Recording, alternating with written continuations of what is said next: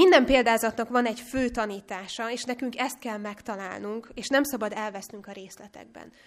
Az adventista biblia kommentár szerint Jézus idejére már így beszivárgott egyfajta ilyen hiedelmek a zsidó vallásba. És Jézus amúgy fel is emeli a szavát az ellen, a farizeusoknak és írástudóknak mondja, hogy, hogy emberi hagyományokat kevertetek ide, és hogy elferdítettétek Istennek az igéjét. Jézus felemeli sok minden ellen a szavát. Tegnap este ugye arról beszélgettünk, hogy szeres fele barátodat, mint magadat, és ott Ádám idézte is a hegyi beszédből, hogy megmondatott, hogy szeres fele barátodat és gyűlöld ellenségedet. Figyeljetek oda, Jézus azt mondja, hogy megmondatott. Nem azt, hogy meg van írva, amit nagyon sokszor idéz, hogy meg van írva, és akkor az igét idézi, hanem azt mondja, hogy megmondatott. Itt már van benne valami, amit, amit talán hozzátettek. Így nézzük ezt is. Volt egy, egy hiedelem, ami beszivárgott a, zsidó vallásba, és hittek is ebben. Ábrahámot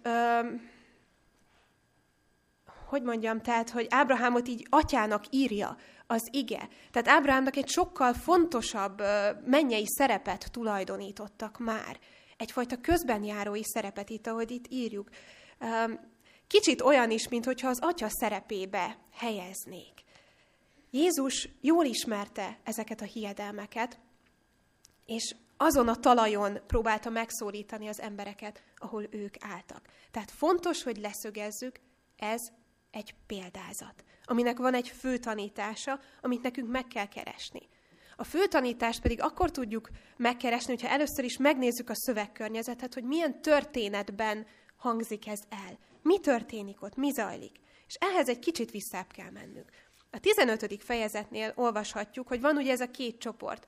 A vámszedők és, vagy a, bocsánat, a farizeusok és írástudók, és a vámszedők és bűnösök.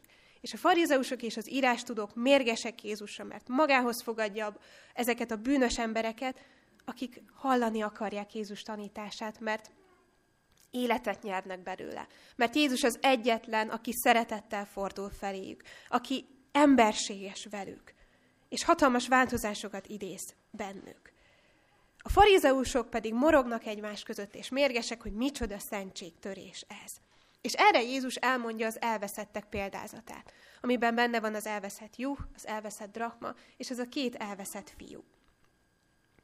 És az egész kicsúcsosodik ugye a két elveszett fiúnak a történetében, és kiállt a farizeusok felé, nyissák fel a szemüket, lássák meg az atyában a szerető Isten, és lássák meg a másikban a testvért. A 16. fejezetben megy tovább a történet, és itt a tanítványokhoz szól Jézus a hamis sáfáról mond nekik egy példázatot, aztán Istenről és a mammonról, hogy senki nem szolgálhat két úrnak, és a 14. versben azt olvashatjuk, hogy hallották, vagy a, egy kicsit korábban, de, bocsánat, 14. versben, hogy hallották mindezt a farizeusok is, akik pénzsóvárak voltak, és kigúnyolták őt. A farizeusok nem mentek el. Jézus a tanítványaihoz egy kicsit a tanítványait célozta meg a hamis sáfár példázatával, de ott voltak a farizeusok. Hallották. Hallották a mammonról szóló tanítást is, és kigúnyolták Jézust. És Jézus megint a farizeusok felé fordul. Ez így ez az egész egy történet, egy, egy időben játszódik. És ismét hozzájuk intézi a szavait. A reflektorfénybe pedig a törvény örök és változhatatlan lényét teszi – hogy nem múlik el belőle semmi. És ezen keresztül pedig a kapcsolatokra helyezi a hangsúlyt. Hiszen ugye mit mond a törvény? Szeresd Istent, és szeres fele mint magadat. Ilyen atmoszférában hangzik el a gazdag és Lázár példázata. Tehát ez egy ilyen tanító történet. És van egy fő mondani valója, de a történet minden eleme nem ültethető át egy az egyben, így a valóságba mondjuk így. Ez a történet nem a halál utáni létről tanít minket. Jézus teljesen másra akarja felhívni a hallgatóságának a figyelmét, és ehhez egy ilyen nagyon drasztikus, nagyon húsba vágó példát választ. Egy nagyon végletes képet. És ahogy mondtam, azon a nyelven teszi, amit a hallgatóság megért. Ott szólítja meg őket, ahol vannak. Nicholas Thomas Wright, uh, angol teológus, a Lukásról mindenkinek című kommentárjában azt írja, hogy nagy valószínűséggel ez a történet, az ismeretlen gazdag és a Lázár nevű koldus története talán egy jól ismert ilyen népmese lehetett azon a vidéken. És Wright szerint Jézus a történetben az Ábrahámhoz intézett kérésnél teszi bele azt a csavart, amivel változtat azon, amit eddig hallottak, és ez a változás, ez drasztikus és figyelemfelkeltő. Szerinte az eredetiben egy ilyen kérést, hogy az utolsó kérésről beszélek, hogy a gazdag kéri, hogy támadjon fel Lázár, és jelenjen meg a rokonainak, hogy ők megtérhessenek. Egy ilyen kérést az eredetiben jóváhagyás követ. Viszont Jézus ezt a lehetőséget élesen elvágja. Erről nem lehet szó.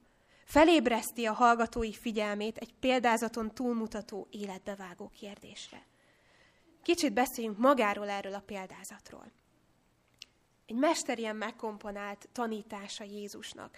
Minden szónak megvan a helye. Annak is, amit úgymond nem mond ki, és annak is, amit kimond.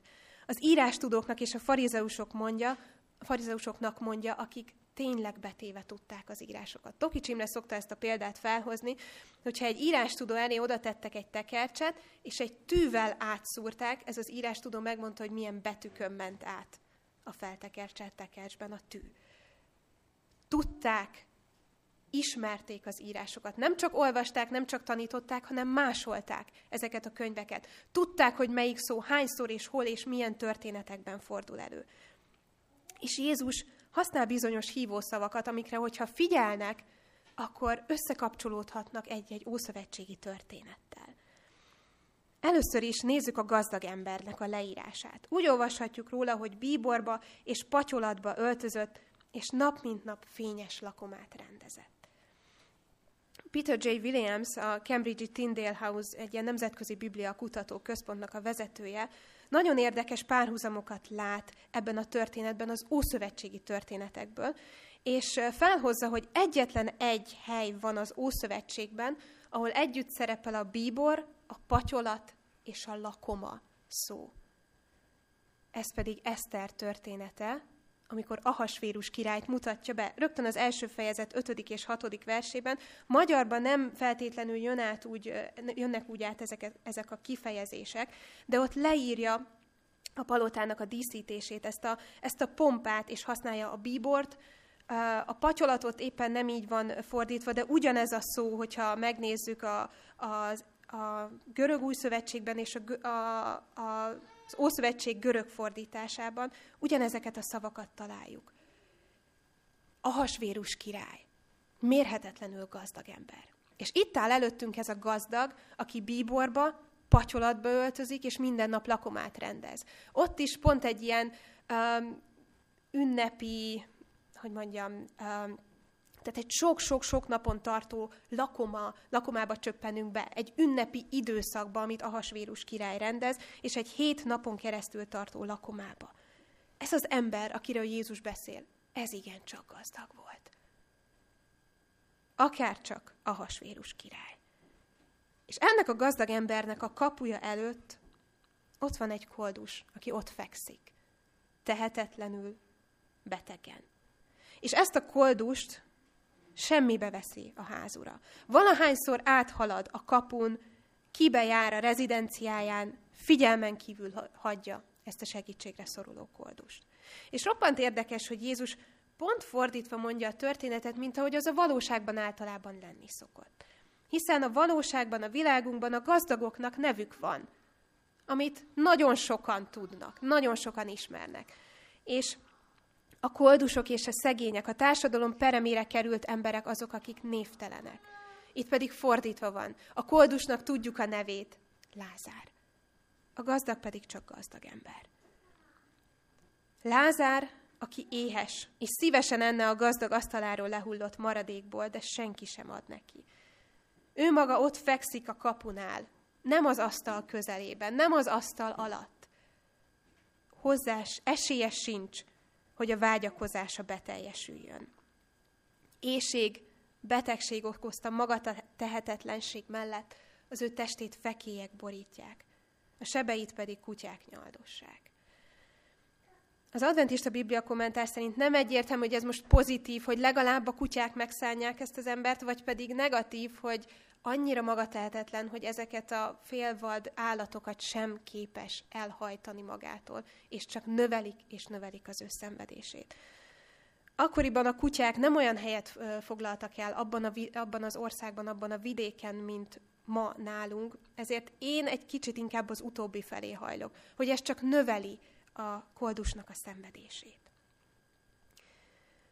Hogyha visszaemlékezünk a két testvérről szóló példázatra, vannak ismerős elemek. Van kiváló minőségű ruha, mint itt is, bíbor és patyolat. Van lakoma, van ünnep, és van éjség. Van nincs telenség. Van a kisebbik testvér, aki, aki nem jut ételhez. Még a disznók elederéből sem tud jól lakni. Itt pedig itt van Lázár, aki nem kap enni, még a morzsákból sem.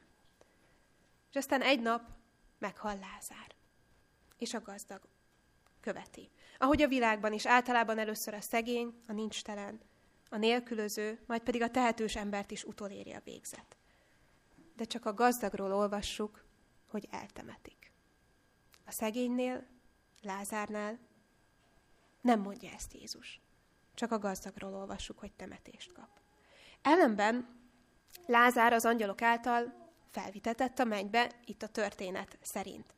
Ábrahám kebelére a paradicsomba kerül, és minden megfordul egy csapásra. Lázárt ott láthatjuk dicsőségben, a zsidók ősatjának a közelében vigasztalódni, gyógyulni, míg a gazdag a példázat szerint itt a pokolban szenved. Lázárnak a kutyák nyaldosták a sebeit, a gazdag pedig kívánta, hogy Lázár vízcseppekkel enyhítse nyelvét a gyötrődés közepette. Lázár testét fekélyek borították az ő életében, maga tehetetlen volt és éhezett, a gazdag pedig itt a pokolban szenvedi a lángokat. Lázár csak egy keveset kívánt, csak a leeső falatokat, csak a morzsákat. A gazdag a pokolban szintén csak egy kis enyhülést kíván, hogy Lázár mártsa újja hegyét a vízbe, és azzal hűsítse a nyelvét. De Ábrahám kategorikusan nemet mond erre a kérdésre. Nincs átjárás. Ez egy végletes, végleges állapot. És ha megengedné Lázárnak, akkor visszatérnének a korábbi állapotok. Akkor megint Lázár lenne az alávetett, a szolga. Újból visszaállna ugyanaz a földi állapot, ez az alá és fölé rendeltség. A történetben, hogyha megnézzük, akkor nem azért kerül a gazdag pokorra, mert gazdag volt. Ez önmagában nem rossz, hiszen Ábrahám, akivel itt beszélget, mérhetetlenül gazdag volt. De mit tett az ő gazdagságával? Hogyan viszonyult az emberekhez? Amikor uh, kitör, vagy uh, kirobbant egy csata, a Sziddim völgyben volt egy csata, Sodomát, Gomorát és még több várost elfoglalt egy király, és ugye Sodomában volt az ő unokaöccse, Ábrahám fogta a szövetségeseit, és ment, és üldözte, és Isten győzelmet adott neki. És amikor Sodoma királya bőséges jutalommal akarta részesíteni, nem volt hajlandó semmit elfogadni azon kívül, amit a legények ott helyben megettek. Vagy gondolhatunk Ábrahám vendégszeretetére is, amikor jött a három ismeretlen, és megvendégelte őket. Így viszonyult a zsidók ősatja az emberekhez, az embertársaihoz. Legyenek úgymond pogányok, más néphez tartozók ott a közelében, vagy legyenek Isten követei, ő szeretettel, békességgel fordult mindenki felé. A vagyona igazi áldás volt, és békés viszonyt ápolt az őt körülvevő népekkel. De gondoljunk csak jobbra, aki megélte mindazt, a gazdagságot is, meg mindazt a szenvedést is, ami ebben a történetben van. Igen, igen gazdag ember volt, de a vagyona nem távolította előtt az inségben lévő emberekről. Saját maga vall erről a 29. fejezetben, mert megmentettem a segítségért kiáltó nincstelent és az árvát, akinek nem volt támasza.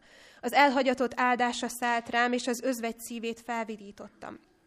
Igazságot öltöttem magamra, jogosságom palástként és süvekként borított be engem. A vaknak szeme voltam, és lába a sántának, atya voltam a szegényeknek, és az ismeretlen ügyét is jól megvizsgáltam.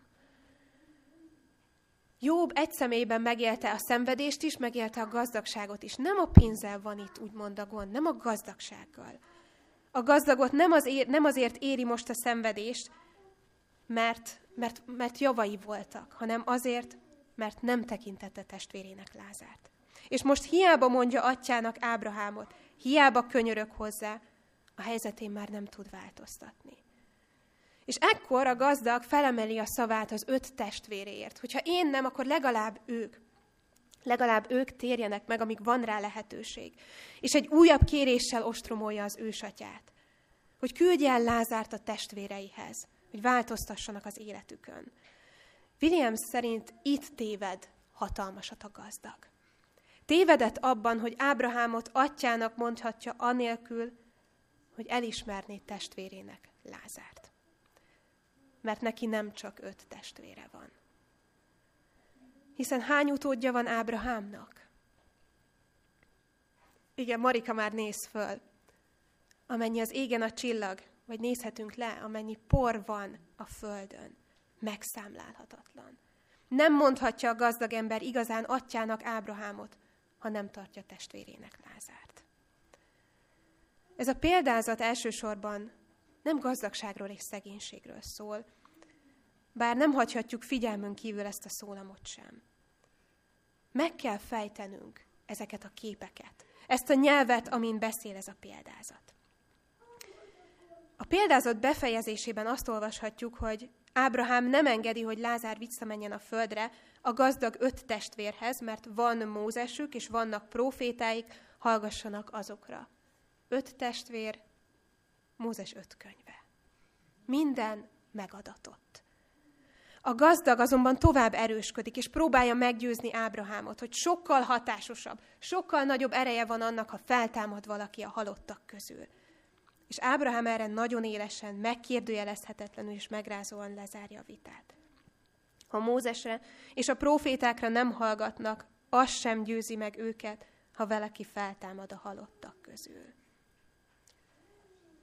Vrágy szerint itt kapunk egy kis visszacsatolást a tékozló fiú történetéhez. Ott az apa azt mondja a nagyobbik testvérnek, hogy vigadnod és örülnöd kellene, hogy ez a te- testvéred meghalt és feltámadott, elveszett és megtaláltatott. Visszatér valaki a halálból. A nagyobb testvér viszont láthatja az öccsét, de nem képes elfogadni. Nem mondja testvérének, és ugyanazt teszi az öccsével, mint amit a gazdag tett Lázárral. Figyelmen kívül hagyja. Ahogy a farizeusok is zúgolódtak azon, hogy Jézus közösséget vállalt a vámszedőkkel és a bűnösökkel, és semmi szín alatt azokkal, akiket ők semmi szín alatt nem akartak testvéreiknek kezelni. Jézus pedig azzal, hogy magához fogadta ezeket a számkivetett embereket, a törvényt és a proféták írásait töltötte be igazán. Azokat az írásokat, amik a farizeusok és írástudók számára szent tekercsek voltak, amik Krisztusról tettek bizonyságot. Bemutatta Jézus, megélte, hogy mit jelent valójában szeretni az Urat, és szeretni a másikat, mint magunkat. Betöltötte a róla szóló jövendőléseket. Így az akkoriban farizeusok és írástudók által vágyva vágyott eljövendő messiási korszak már ott volt, már megérkezett. Nagyon tetszik nekem, ahogy János írja az ő evangélium a 11. fejezetében, mikor már Lázár föltámadt, és ülésezik a nagy tanács, és Kajafás mondja, hogy jobb, hogyha egy ember hal meg, az egész népért, mintha minden pusztulásra jut. Mindezt pedig nem magától mondta, hanem mivel főpap volt abban az esztendőben, megjövendölte, hogy Jézus meg fog halni a népért, és nem is csak a népért, hanem azért is, hogy Isten szétszóródott gyermekeit egybegyűjtse. Isten szétszóródott gyermekeit egybegyűjtse.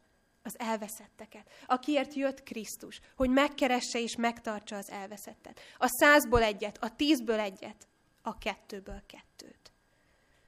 De ha az íráson, Mózesen és a profétákon keresztül ezt nem hajlandó felismerni a gazdag ember vagy a farizeus, akkor azt sem fogja kizöntkenteni ebből, ha valaki visszajön a halálból. Ha Mózesre és a profétákra nem hallgatnak, az sem győzi meg őket, ha valaki feltámad a halottak közül.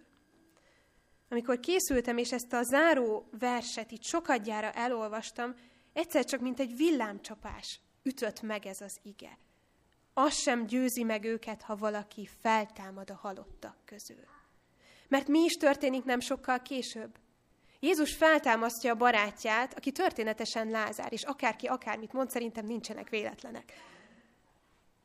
És Lázár feltámasztása után azt olvassuk János evangéliumában, hogy nagyon sokan megtudták a zsidók közül, hogy ő ott van, Jézus, és oda mentek, nem csak Jézus miatt, hanem azért is, hogy lássák Lázárt, akit feltámasztott a halottak közül, a főpapok pedig elhatározták, hogy Lázárt is megölik, mert a zsidók közül sokan miatta mentek oda és hittek Jézusban. Lázár feltámadt, nem bizonyíték. Jézus feltámadása után pedig azt olvashatjuk, hogy lefizetik a rómaiakat. Amikor az asszonyok eltávolodtak, ime néhányan az őrségből bementek a városba, és jelentették a főpapoknak mindazt, ami történt. Azok pedig összegyűltek a vénekkel, és úgy határoztak, hogy sok ezüstpénzt adnak a katonáknak, és így szóltak, ezt mondjátok, tanítványai éjjel odajöttek, és ellopták őt, amíg mi aludtunk. És ha a helytartó meghallja ezt, majd mi meggyőzzük őt, és kimentünk benneteket a bajból. Az sem győzi meg őket, hogy valaki feltámad a halottak közül. A farizeusok ugyanúgy viselkedtek azokkal az emberekkel, akiket Jézus befogadott, mint a gazdag Lázárral. Vagy a nagyobbik testvér a kisebbikkel. És ahogy a hamis sáfárt megfosztotta az ura a szolgálattól, azt mondta, hogy nem lesz többé sáfár, elbuktál. Úgy hasonló sors vár a farizeusokra is, hogyha nem változtatnak. Akkor vége. És nincs.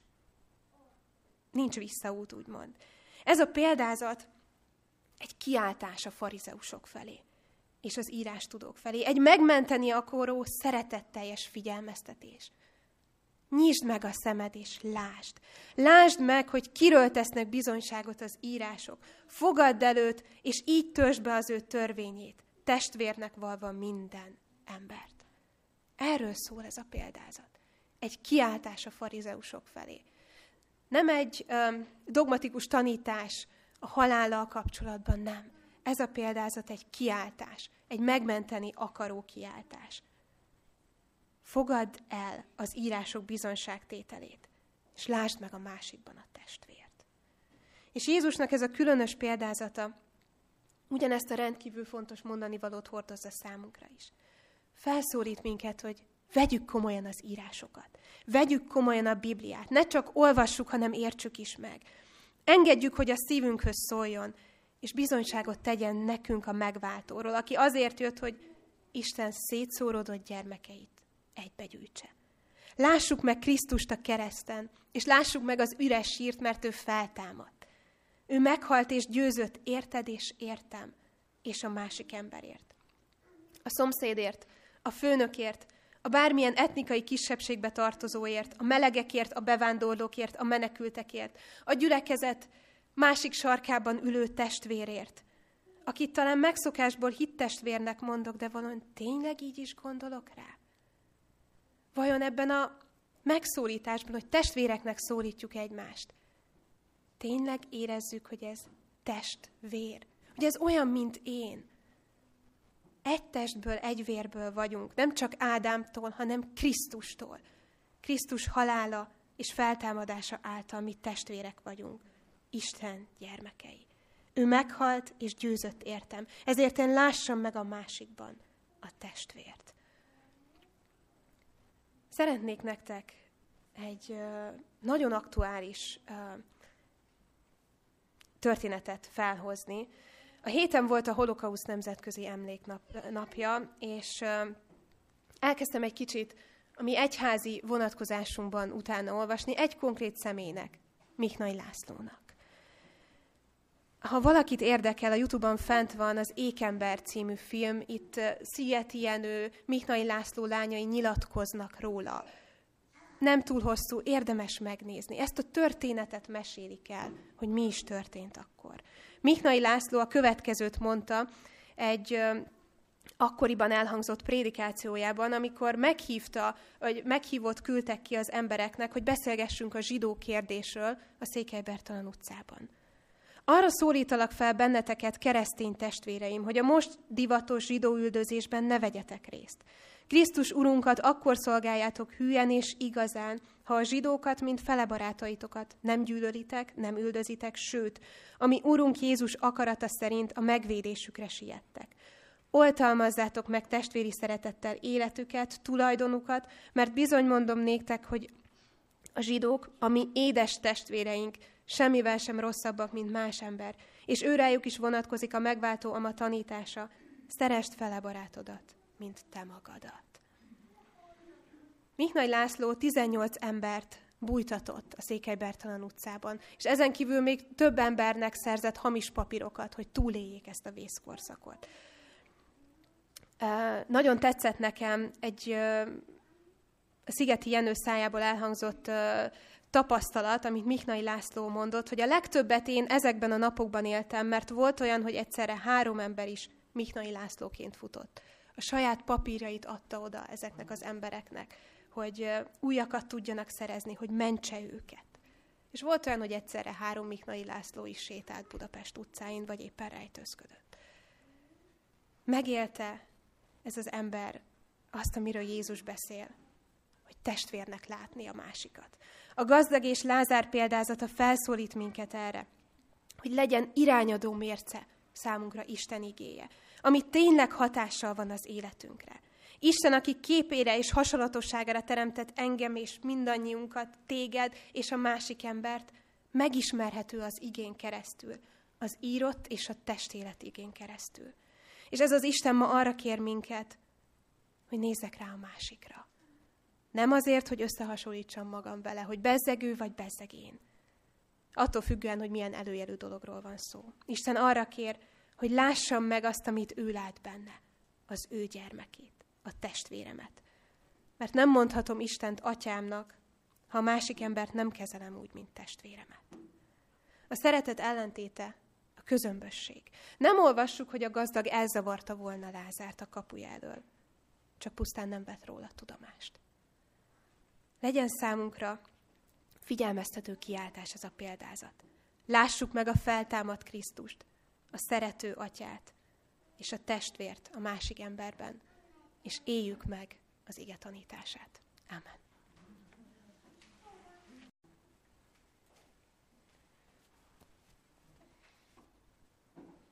Szerető atyánk, nagyon köszönjük neked az igét. Köszönjük neked, hogy nem csak olvashatjuk, hanem testé is lett számunkra. Köszönjük neked, hogy Krisztusban betöltötted minden ígéretedet, minden messiásra vonatkozó ígéretedet, és köszönjük neked, hogy Krisztusban életünk van. Köszönjük neked, hogy meghalt és feltámadt értünk. És köszönjük neked, hogy ez a feltámadás ez számunkra is valóság lehet.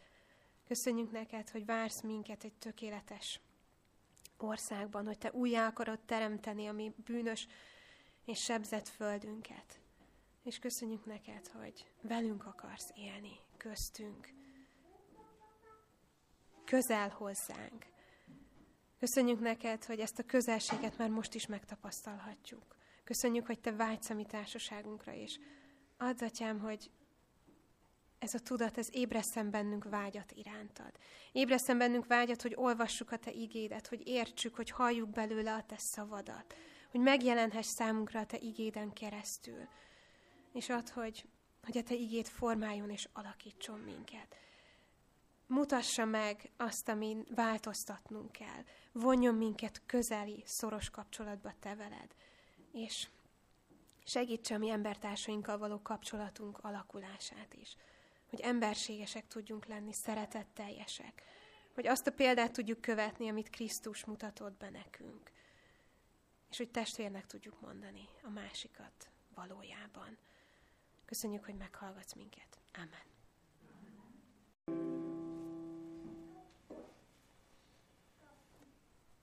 Jézus szavait olvasom zárásként, János Evangélium a 13. fejezetéből. Új parancsolatot adok nektek, hogy szeressétek egymást, ahogyan én szerettelek titeket, ti is úgy szeressétek egymást.